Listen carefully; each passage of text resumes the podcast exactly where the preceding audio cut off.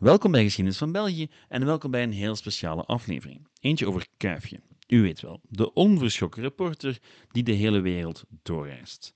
Al ga ik het niet zozeer hebben over de geschiedenis van de strip zelf. Wel over wat het lezen van die strip vandaag ons leren kan over hoe België vroeger naar de rest van de wereld keek.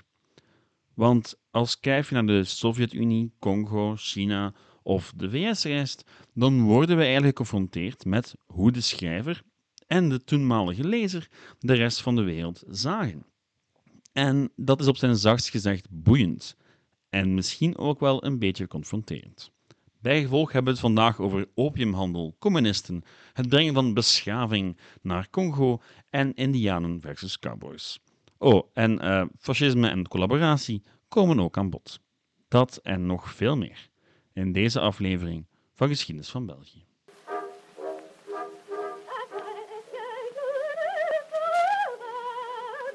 Beginnen doen we met een korte mededeling. Dit is een langere aflevering van de podcast omwille van twee redenen. Ten eerste heeft een deel van de respondenten van de enquête laten weten dat ze af en toe graag iets wat langere afleveringen zouden hebben. En ten tweede had ik gewoon tijd quarantaine, weet je wel. Zwat, het was een absoluut genot om eens wat dieper in een onderwerp te kunnen duiken. Dit is bijgevolg dan ook een meer ingewikkelde en uitgebreide aflevering. Niet heel direct en snedig, maar wel heel interessant. Alle feedback is welkom, al keren we volgende week normaal gezien terug naar ons gewone format. Zwat, laten we gaan beginnen. Ik ben een fan van strips grote fan. Ten eerste omdat ze leuk om te lezen zijn natuurlijk, en ten tweede omdat je er een heleboel uit leren kan. Bedoeld of onbedoeld. Sommige strips zijn echt geschreven om op te voeden, om ons iets bij te leren. Denk daarbij maar aan Alex en dergelijke. Anderen hebben af en toe een historisch album waar je wel iets van opsteken kan, zoals pakweg Suske en Whisky. En nog anderen spelen zich dan wel af in een historische context, maar houden er zich maar dunnetjes aan, zoals Asterix en Obelix. Het boeiende aan Kuifje is dat de verhalen zich vanuit ons standpunt dan wel in het verleden afspelen, maar geschreven werden in real time en vaak refereerden naar de actualiteit van toen. De originele strips, zoals in de kranten verschenen in de jaren 30 en 40, hebben een heel andere betekenis als je ze bekijkt met de ogen van toen. En dat is exact wat we vandaag gaan doen. Enkele albums eruit pikken en kijken waar ze nu eigenlijk over gingen toen ze uitkwamen en hoe die verhalen vandaag overkomen. Zo leer je een heleboel over het België van de jaren 30 en 40, wat niet toevallig de periode is waar ik het nu al een tijdje over heb en waar we ook de volgende maanden nog mee aan de slag gaan. Al moet ik u misschien wel waarschuwen voor we verder gaan. De kans is redelijk groot dat u na deze aflevering nooit meer op dezelfde manier naar Kuifje of naar zijn geestelijke vader zal kunnen kijken. Dit is uw laatste kans om uw jeugdherinneringen te bewaren zoals ze zijn. Onbezoedeld. Het verhaal dat volgt is niet volledig zwart, nog is het volledig wit. Het is, ja, grijs. En dat is soms nog het moeilijkste. Goed, bent u er nog? Super. Beginnen doen we dan met een korte geschiedenis van Kuifje als stripfiguur en de bedenker en tekenaar, Hergé. Want die twee kan je eigenlijk niet loskoppelen van elkaar. Dat begint al bij het uiterlijk. Wie een foto van een jonge Hergé bekijkt die naast een prent van zijn geesteskind legt, zal de gelijkenis al snel opvallen. Geen toeval ook, want jaren later zou Hergé toegeven dat hij het uiterlijk van het figuurtje grotendeels op zijn jongere broer had gebaseerd. Daarbovenop was Kuifje met voorsprong Hergé's meest succesvolle creatie. En hij was er heel erg aan gehecht. Zo besloot hij voor zijn overlijden dat het met zijn dood ook gedaan zou zijn, wat betreft de avonturen van Kuifje. Zonder Hergé geen Kuifje dus. Maar wie was die Hergé dan wel? Een avontuurlijke, rondtrekkende reporter, zoals zijn creatie? Wel, nee, Hergé was een tekenaar. Altijd al geweest. Eentje die op zijn zeventiende zijn initiaal omdraaide en zo aan zijn pen kwam. RG, oftewel Hergé, in plaats van Georges Remy. Georges Remy was een Franstalige Brusselaar en zoon van een Waal en een Vlaming. En het gezin Remy behoorde tot de katholieke middenklasse en Hergé groeide op in een relatief conservatief milieu. Al leek hij vooral bezig te zijn met tekenen. Al in de lagere school tekende hij in de kantlijnen van zijn schriften zowat alles wat hij observeren kon, inclusief Duitse soldaten tijdens de Eerste Wereldoorlog. Ook bij de scouts hij al snel aangesproken worden op zijn tekentalent en zijn eerste publicaties waren dan ook voor scoutingsbladen. En dit brengt ons dan tot de context van de jonge Hergé, de jaren 20 en 30, oftewel het interbellum. Een tijd vol mogelijkheden, maar ook heel specifieke moeilijkheden. De nationale eenheid van de oorlogsjaren was snel vervlogen en al vlug bestookten de verschillende politieke partijen elkaar van alle kanten. En niet in het minst in de pers. Want jongens, was er veel pers in die periode. Elke fractie had wel zijn eigen blad. En dan heb ik het niet alleen over katholieken, liberalen socialisten, maar evengoed over Antwerpse Vlaamsgezinde katholieken, Antwerpse Vlaamsgezinde socialisten, Antwerpse conservatieve Belgicistische katholieken, Antwerpse katholieke arbeiders, enzovoort en zo verder. En dat was dan enkel in Antwerpen. Ook in West-Vlaanderen had je een ongelooflijk gefragmenteerd medialandschap.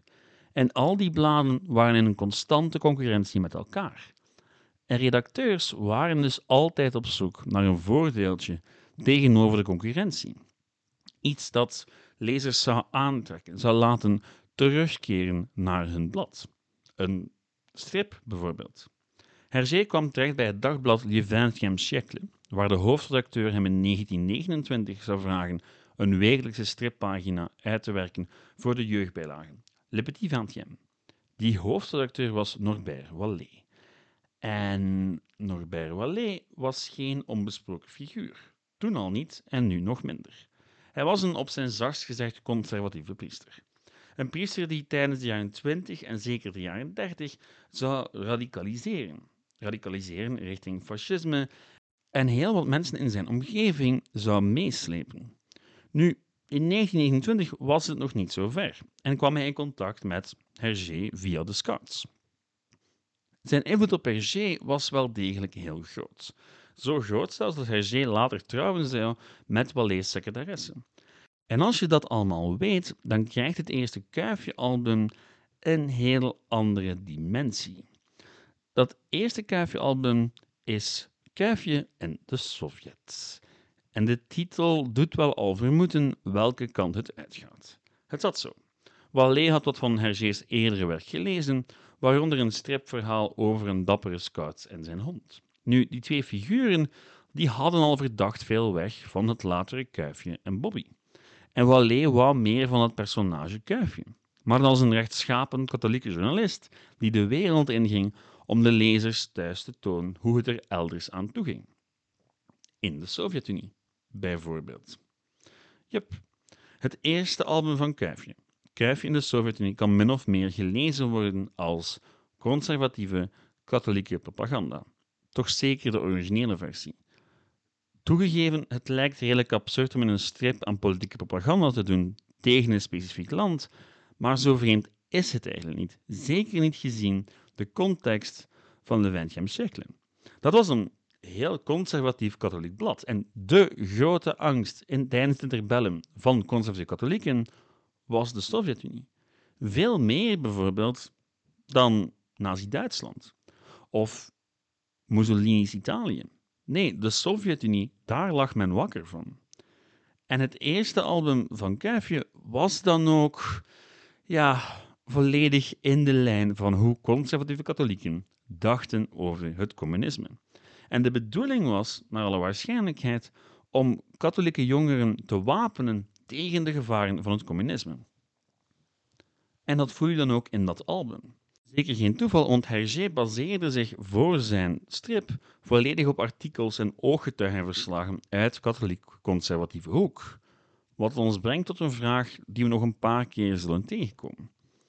Maakte Hergé bewust deel uit van een propagandamachine met een donker randje, of was hij gewoon jong en relatief onwetend en was het beeld dat hij schetste in zijn vroege strips niet gewoon het gevolg van zijn omgeving? Ik neig eerlijk gezegd naar het tweede, al liep het ene waarschijnlijk over in het andere. En dat is zeker zo voor het tweede album, Kuifje in Congo. Heden ten dagen met voorsprong het meest controversiële album. Kort samengevat, het is racistisch. Punt andere lijn. Het heeft weinig nut om daar nog over te discussiëren.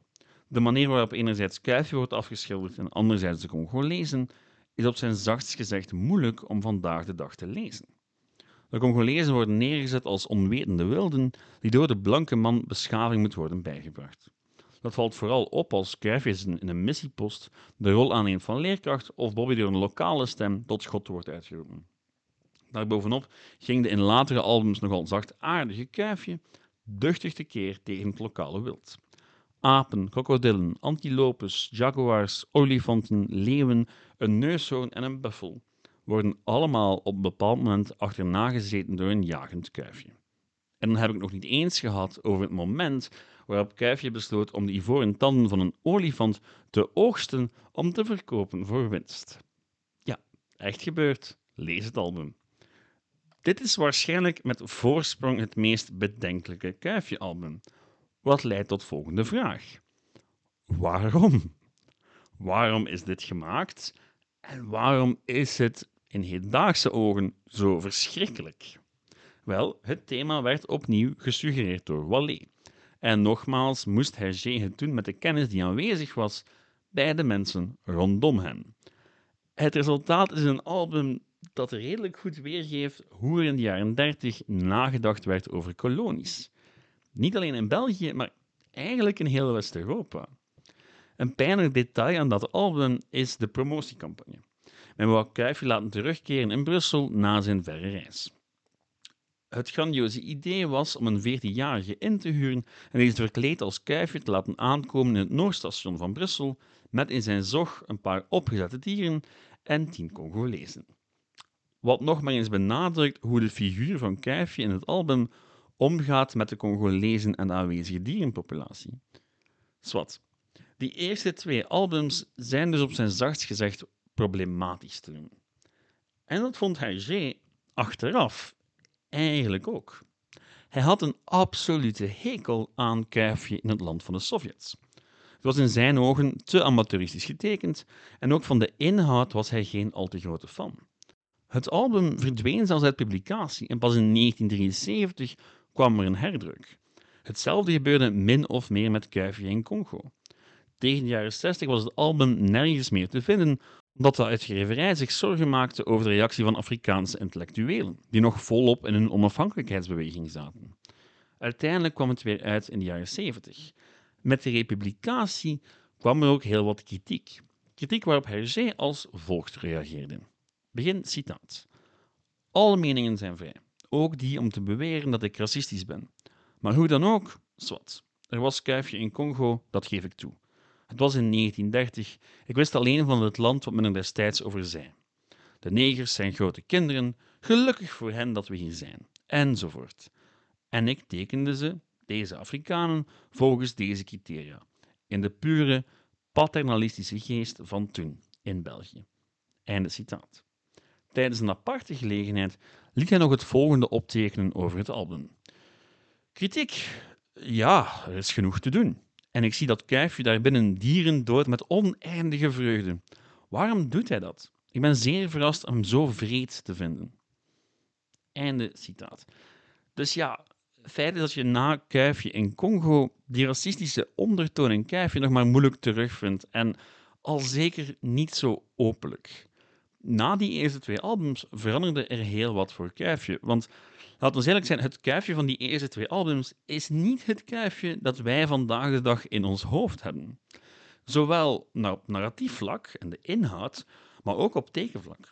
Hergé zou zijn eigen unieke tekenstijl gaan vinden in de jaren daarna en Norbert Wallé zou Le Petit verlaten. Verplicht, omdat hij te veel tegen de schenen van de politiek aan het stoten was.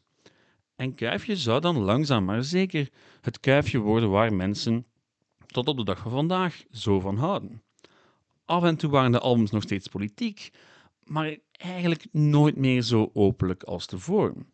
En die verandering voel je al in Kuifje in Amerika. Het derde album en een album vol avontuur. Tot op zekere hoogte is het album heel gelijkaardig aan de vorige twee.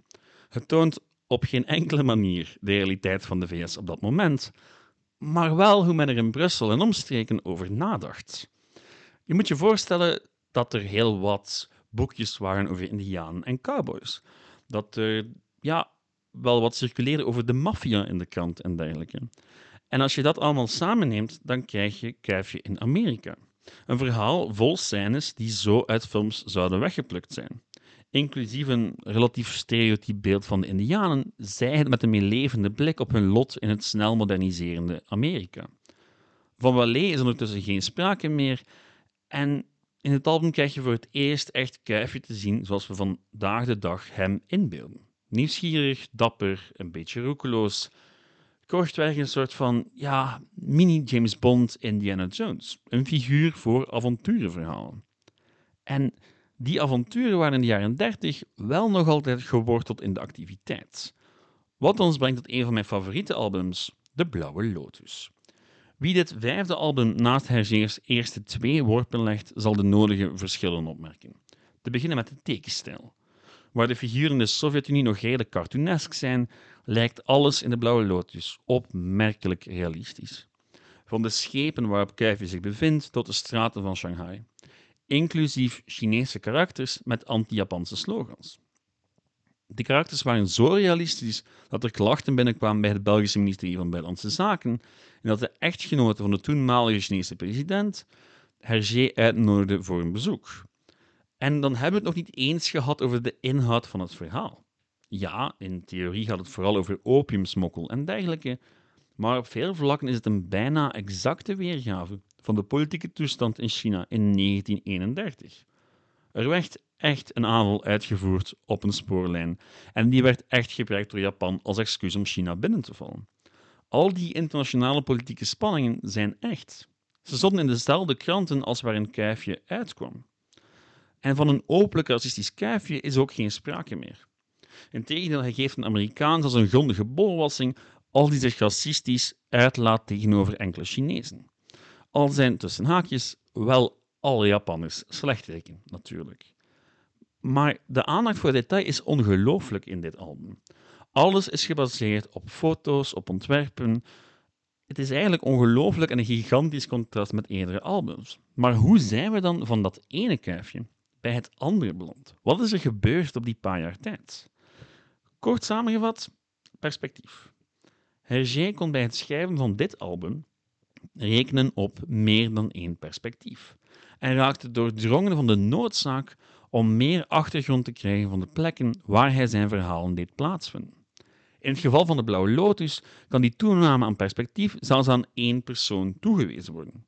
Chang Chong-yen, een Chinese beeldhouwer en olieverfschilder die drie jaar in België studeerde.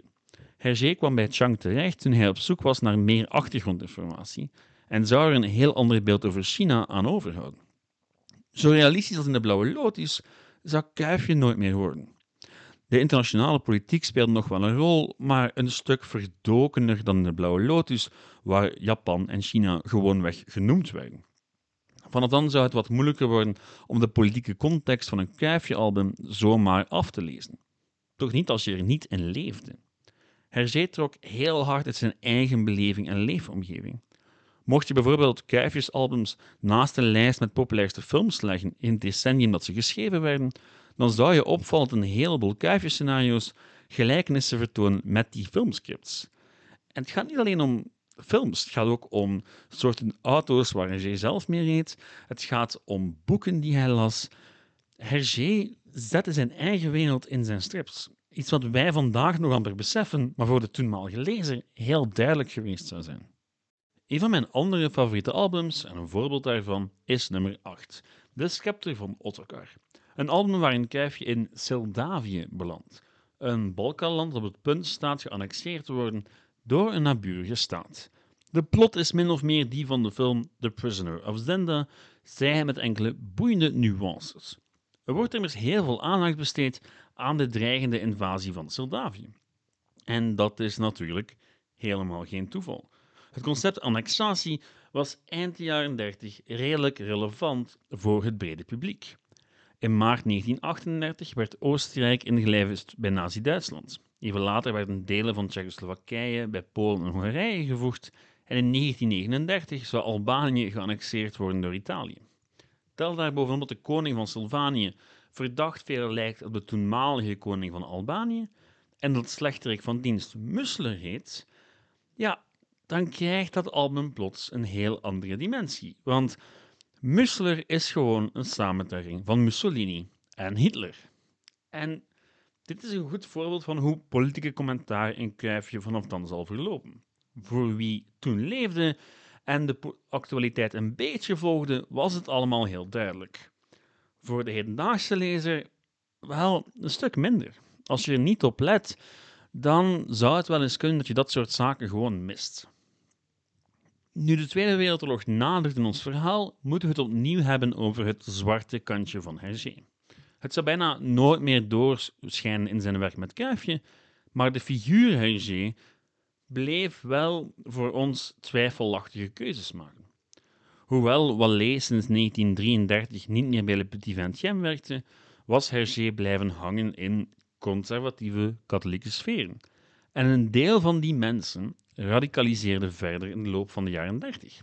Zoals bijvoorbeeld Leon de Grel. Jawel, oprichter van Rex en berucht SS'er Leon de Grel. Die werkte vanaf 1929 als reporter bij Le Vingtième siècle. U weet wel, dezelfde krant waar Hergé voor werkte. Hergé maakte in die periode anticommunistische propagandaposters, maar zou ergens rond 1936 een lijn trekken. Hitler en Mussolini gingen te ver in zijn ogen en de Gel leek gewoon een verlengde van die twee te worden. Tel daarbovenop dan de scepter van Ottokar en je krijgt het gevoel dat Hergé zich naar het einde van de jaren 30 toe had georiënteerd. Hij was nog steeds katholiek en relatief conservatief, maar extreem kon hij niet meer genoemd worden. En toen kwam Wereldoorlog 2. Hergé vluchtte eerst België uit, maar keerde na de wapenstilstand al vlucht terug. Al was er wel een probleem, want Le Petit Vingtième was ermee opgehouden. Gelukkig voor Hergé echter kon hij terecht bij Le Soir, al was dat niet meer de Le Soir van voor de oorlog. Le Soir was immers in Duitse handen gevallen en zou tijdens de bezetting consequent fungeren als een propagandablad voor de bezetters. Hergé weigerde een aanbod van de Grel om voor dienstblad te gaan werken, maar nam het voorstel van Le Soir uiteindelijk wel aan, want ja, hij moest en wou werken. En dat zou heel wat gevolgen hebben. Nu, Hergé probeerde tijdens de oorlog de politiek zoveel mogelijk uit zijn werk te weren. De zes Kuifjesalbums die tijdens de oorlog gepubliceerd werden, hadden niks te maken met die oorlog. Ze waren gewoon puur escapisme. En misschien wel enkele van de beste Kuifjesalbums ooit gemaakt. Het duo Het Geheim van de Eenhoorn en de Scharlaken Rechem verscheen in deze periode. En de twee vormen samen misschien wel het beste dat Hergé ooit gemaakt heeft. Zo goed zelfs dat een zekere Steven Spielberg er in 2011 een Hollywood animatiefilm van maakte. Het waren albums die meer dan ooit inspeelden op de avontuurlijke kant van Kuifje. En het zijn albums die tot op de dag van vandaag heel leuk zijn om te lezen. Er zat tijdens die oorlogsperiode wel eentje tussen die in de context van de oorlog een beetje wrangs maakt. De plot van de geheimzinnige ster leest zoals een doodgewoon stripverhaal. Een meteor valt op de aarde en een heleboel mensen proberen het waardevolle metaal te pakken te krijgen. Waaronder een kwaadaardige bankier. Kuifje en Haddock weten de meteor uiteindelijk veilig te stellen voor de wetenschap. Nu, wie dat verhaal vandaag leest, zal weinig vreemds opmerken. Waar niet dat bij publicatie in 1942 de bank Amerikaans was en de bankier in kwestie een Joodse naam had. En niet alleen een Joodse naam, maar hij werd ook afgebeeld naar toen gangbare Joodse stereotypen. U weet wel, met een grote neus. Maar zo'n album tien jaar later hoogstens een beetje ongepast en racistisch geweest zou zijn, zorgt het feit dat het tijdens de Duitse bezetting gepubliceerd werd er natuurlijk voor dat het beschouwd kon worden als propaganda. Voor heel wat verzetsleden van die tijd was het album de ultieme bevestiging dat Hergé een collaborateur was en hij belandde al snel op een zwarte lijst met vijanden van het Belgische volk. De vraag of Hergé een echte collaborateur was, zou na de oorlog pijnlijk relevant worden. Het heeft er alles van weg dat Hergé in de eerste plaats wou blijven werken en dus een krant nodig had om in te publiceren. En dat hij niet echt had stilgestaan bij de mogelijke gevolgen. Maar goed, zijn verblijf bij de Soir zou hem wel degelijk een stevige hoofdpijn bezorgen. België tijdens de bezetting was immers een snelkookpan. Hoe langer het duurde, hoe meer de interne tegenstellingen tot kookpunt kwamen. Na het einde van de oorlog toe waren collaborateurs en verzetstrijders aardsvijanden geworden, die elkaar voortdurend naar het leven stonden. Iedereen die ook maar enigszins aansluiting leek te vinden bij de ene groep, werd een doelwit voor de andere. Hergé was belangen na geen overduidelijke collaborateur, maar de rol van de zwaar tijdens de oorlog zorgde ervoor dat hij gewoon door associatie als een collaborateur werd beschouwd, door sommigen in elk geval. Hij kwam ook uit kringen waar heel wat mensen uiteindelijk in de collaboratie terechtkwamen en na de oorlog voor de rechter belanden. Hergé zelf werd uiteindelijk nooit schuldig bevonden, maar ja, zijn associatie met de zwaar zorgde er wel voor dat hij een tijdelijk verbod op publicatie opgelegd kreeg. Uiteindelijk zou hij de kans krijgen om zijn eigen weekblad uit te geven en zou het grote publiek het donkere kantje van Hergé al snel vergeten. Af en toe, in tijden van een iets wat grotere politieke correctheid, zou de controverse opnieuw opduiken, maar nooit voor lang. Hergé zou overlijden in 1983 als een internationaal erkend icoon van de Europese en de Belgische strip. Maar goed, hoe moeten wij nu vandaag naar Kuifje en Hergé kijken? Focussen op de avontuurlijke verhalen en de nuance van de latere albums, of op die eerste twee albums en Hergé's connectie met gekende collaborateurs? Wel, als je het mij vraagt, beiden. Hergé was een kind van zijn tijd en hoe hij naar de wereld keek, werd meebepaald door zijn omgeving. Dat is ook de enige manier om te begrijpen waarom de man twee vreselijke albums produceerde, vooraleer strips te maken die tot de dag van vandaag vlot lezen en nog steeds in elke moderne bibliotheek passen. En wat zijn oorlogsverleden betreft, ja, Hergé was pragmatisch. Hij wou in de eerste plaats overleven en geld verdienen en verder doen met datgene waar hij goed in was. En met de politieke gevolgen hield hij waarschijnlijk geen rekening. Op het einde van de rit is het leven van Hergé een boeiend voorbeeld van hoe een mens de wereld rond hem veranderen kan, maar hoe hij er ook door bepaald wordt. Want die wereld is nu eenmaal hopeloos gecompliceerd. En soms weet je niet dat je fundamenteel verkeerd nadenkt over bepaalde zaken. En ik denk dat we naar Kuifje en Hergé moeten kijken als iets gecompliceerd en als een voorbeeld van hoe mensen soms fout kunnen zijn en van gedacht kunnen veranderen. Het is in elk geval boeiend om al die verhalen opnieuw te lezen en ze te toetsen aan de eigen tijdse context. Zwat. Hier ga ik het bij houden voor deze week. Ik zou natuurlijk nog verder kunnen gaan en over het blad Kuifje kunnen hebben en Kuifjes latere avonturen, maar ik denk de essentie wel gevat te hebben. Het verhaal van Kuifje en Hergé is gecompliceerd, maar fascinerend. Ik ben heel erg bedankt voor het luisteren. Tot volgende week, dan krijgt u een interview. Um, ciao! Oh, en Facebook en zo bestaat nog altijd, daar kan u altijd naartoe. U mag ook een mail sturen naar geschiedenis van